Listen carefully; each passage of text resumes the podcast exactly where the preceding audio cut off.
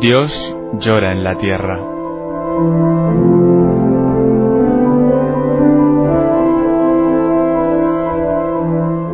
Un libro en el que Berenfried van Straten, el padre tocino, fundador de Ayuda a la Iglesia Necesitada, recoge su experiencia cara a cara con el dolor, la miseria, el hambre y la opresión a lo largo de toda la geografía del planeta.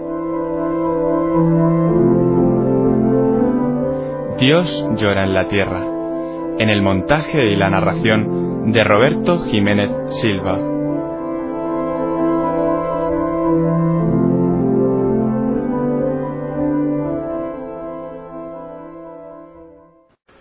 Capítulo número 6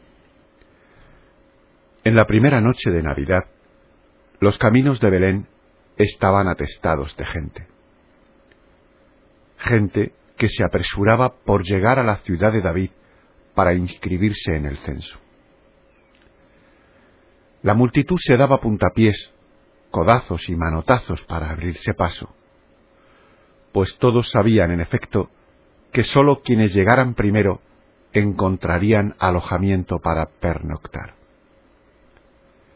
Sucedió lo que siempre ocurre cuando se moviliza una masa de personas.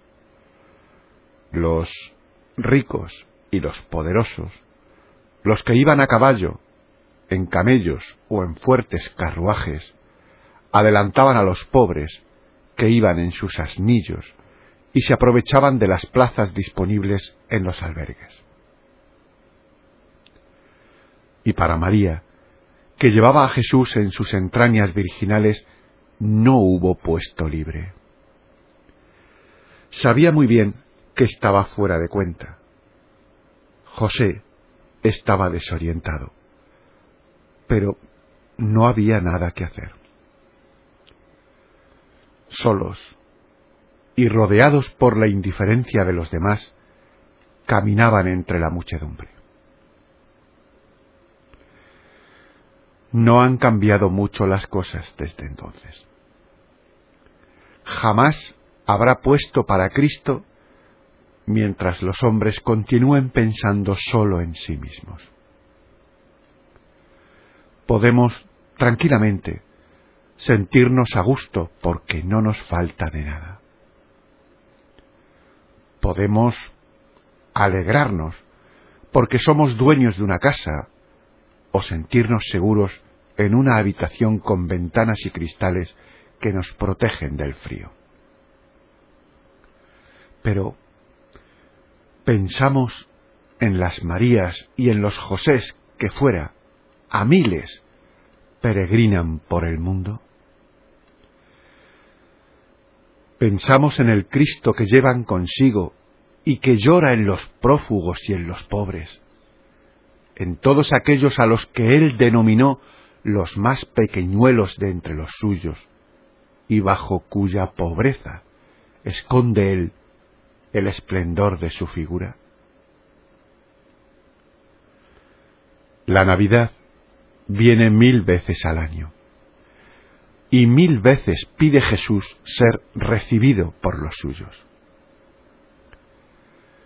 Pero mil veces al año se repite también la historia de Belén, de los posaderos indiferentes y de los acomodados burgueses bien atrincherados en su autosuficiencia.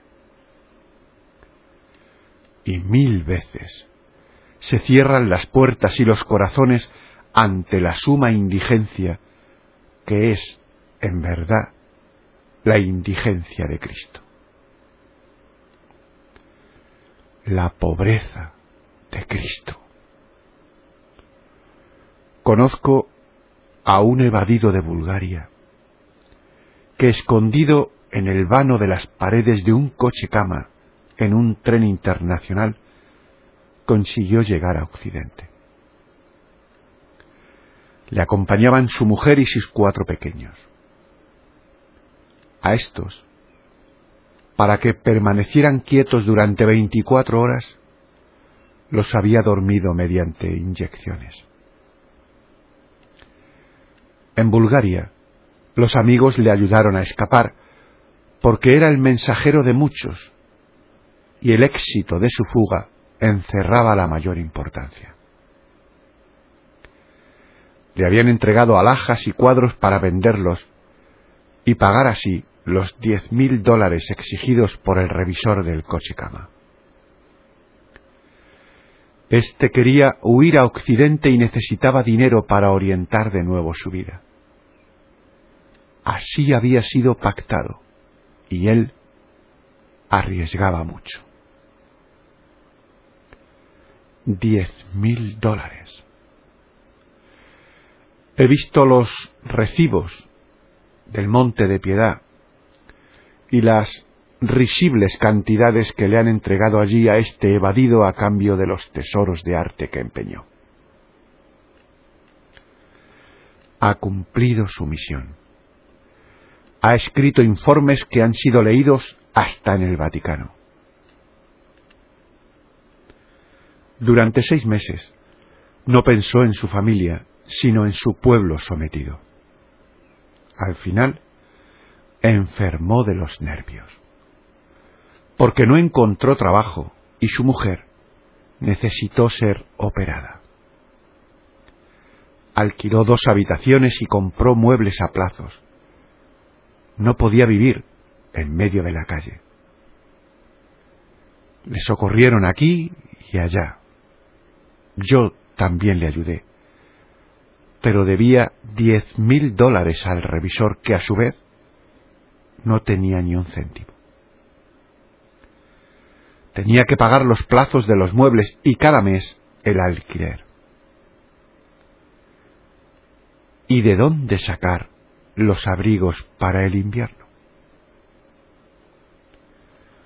Conozco a este hombre. Se ha vuelto esquivo y desconfiado. Padece crisis de desesperación. Sus nervios están deshechos. Se ha convertido en un peso para quienes lo rodean. Día a día se convierte en un caso asocial. Esta es la pobreza de Cristo. En el otro hemisferio terráneo las cosas van peor todavía en Seúl. En 1962 visité a los evadidos de Corea del Norte. Las pequeñas chozas y los hediondos habitáculos se alinean a lo largo del camino, pegados a los flancos de las montañas en el ancho lecho del río. La pobreza de Cristo clama aquí venganza al cielo. Pero este cielo es invisible dentro del túnel, debajo del ferrocarril. En la semioscuridad, 150 chozas. Ninguna de ellas llega a los hombros. Están hechas con latas, cartón, tablas, esteras y lona. Este es el embalaje de más de cuatrocientos seres vivos cincuenta familias amontonadas en el fango bajo la luz de una vela. Se alimentan con los despojos de los cubos de la basura y con huevos en polvo norteamericanos. Tienen que sostenerse con una ración diaria de 1.500 calorías, dos tercios de los que sin trabajar se necesita para conservarse sano. Se calientan las manos en unas míseras ascuas. Cuando estalla un incendio aquí, mueren por lo menos cien personas. Y no son muchos. Porque cuando en Hong Kong se desencadena un tifón, perecen ahogadas ciertamente miles de personas de las que viven en juncos sobre las fétidas aguas. Y no son demasiados. Si se piensa que en Hong Kong estos poblados acuáticos alcanzan la cifra de trescientos mil. Aquí, en el túnel de Seúl, no se trata de cifras tan enormes. En este antro viven por lo menos trescientos niños. Si uno enferma de tuberculosis, se contagian todos. No ven jamás un rayo de sol. En vez de la fragancia de las flores, aspiran el hedor de sus propias heces. Cierto, tienen flores artificiales. Las hacen con infinita paciencia las viejucas que por un puñado de arroz se las venden a los norteamericanos. ¿Qué otra cosa podría vender una vieja? Las mujeres jóvenes y las chiquillas se venden a sí mismas para poder vivir. O son vendidas. Esta es la indigencia de Cristo. También he visto la indigencia de Cristo en Hong Kong. Era en 1962. Son innumerables los chinos a quienes les falta el mínimo espacio vital por haber seguido con más fidelidad que los pueblos cristianos el antiguo precepto del creced y multiplicaos.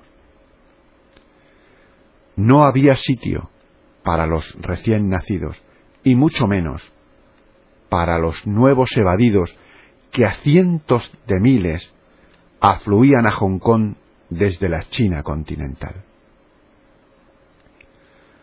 Pero a ninguno le estaba permitido emigrar, porque los pueblos blancos se han reservado abusivamente las zonas despobladas de la tierra. No había sitio en la posada. Solamente el que ha visto a los niños de Asia puede imaginarse la ira de Dios por este escándalo. Ante Dios, todos los niños son iguales. Dios ama a los niños chinos tanto como a los europeos. Dios quiere a vuestros hijos, pero igual a Annie Wong a quien conocí en Hong Kong. Vive con sus padres en Taiping, Sun Street. La casa, pegada a las peñas del monte, no es mucho más grande que el cajón en que se embala un automóvil. Se va hasta allí por una escalera de granito que propiamente conduce a una villa. Pero a mitad de la escalera se dobla hacia la izquierda, se pasa por encima de un tablón y se llega a la morada de los Wong. En el tejadillo se apilan una escoba, un cubo y tres pares de zapatos. No caben dentro de la vivienda. La familia es católica el padre es un culí.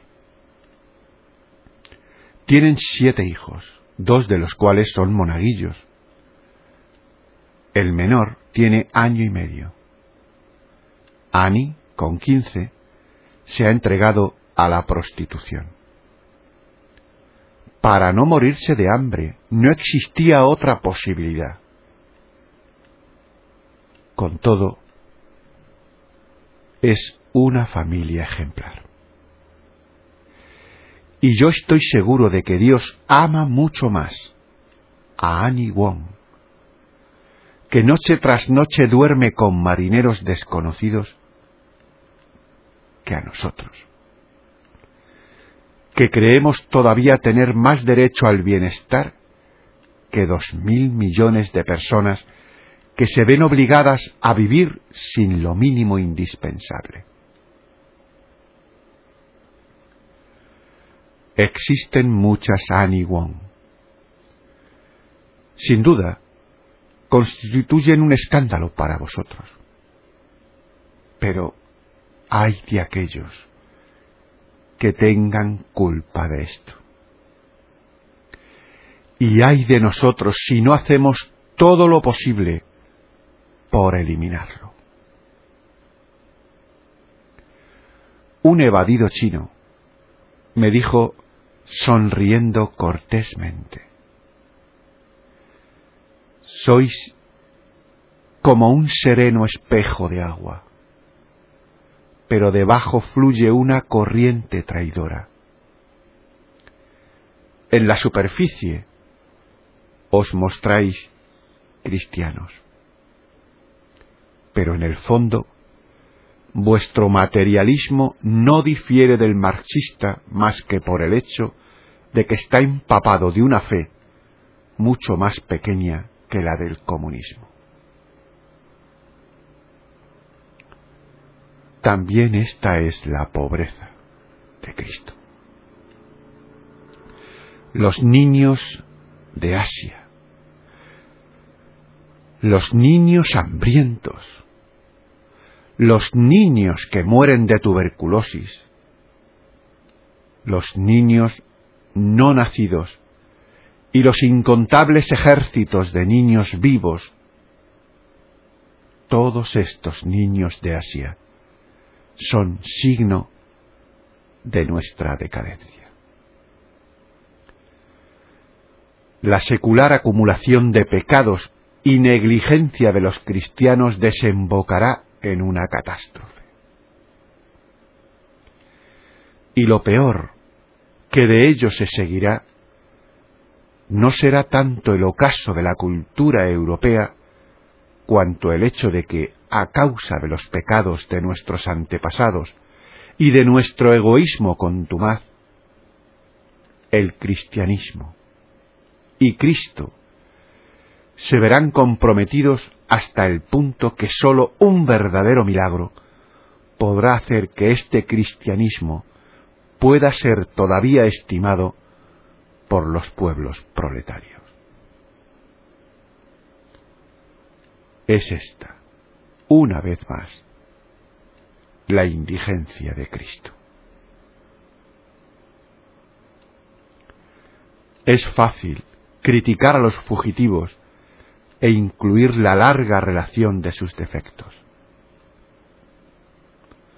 Hace años que trabajo para ellos y sin duda he sufrido más desengaños que otro cualquiera. Pero, ¿hemos hecho nosotros todo lo que podíamos para darles calor, seguridad, amor, comprensión y un poco de compensación por las muchas cosas a que han debido renunciar? Hay una frase trágica en la Sagrada Escritura. Vino a los suyos y los suyos no le recibieron. No había sitio para él en la posada porque los suyos no tenían amor.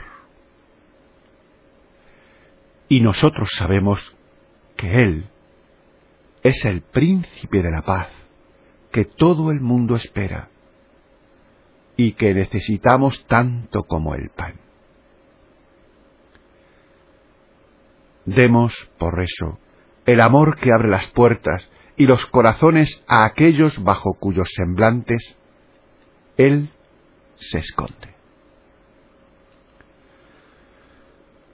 Millones de evadidos están enfermos de nostalgia y sueñan con una palabra con una canción, con un vislumbre de su patria lejana. Han escapado al terror de los enemigos de Dios, pero corren peligro de sucumbir a causa del desamor de los cristianos. Si no les hacemos sitio en nuestra casa, perderán no sólo el valor, sino la fe en Dios por culpa nuestra, y de nuestro egoísmo lo odiarán, ¿de qué sirven las palabras que Él les ha dirigido? Las palabras esperanzadoras que todo lo reconcilian, porque así habla el Señor Dios. Yo os tomaré de entre las gentes donde estáis, os sacaré de cualquier país y os llevaré a vuestra tierra. Os rociaré con agua pura y seréis purificados de toda inmundicia. Os daré un corazón nuevo y un espíritu nuevo. Y haré así que viváis según mis mandamientos, observando y poniendo en práctica mis leyes. Entonces viviréis en la tierra que di a vuestros padres, porque así os habla el Señor Dios. He aquí, que yo mismo buscaré a mi oveja y la cuidaré. Como un pastor pasa revista de su rebaño cuando lo encuentra disperso, así inspeccionaré a mis ovejas y las pondré a salvo en todos los lugares en que estaban diseminadas. Y las sacaré de entre los pueblos, y las congregaré de todo país, y las conduciré a su tierra.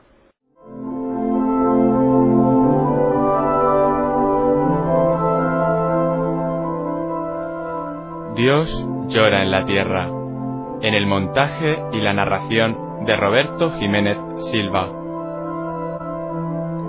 Dios llora en la tierra. Si has escuchado estas palabras, no te quedes indiferente. ¿Hay algo que puedas hacer?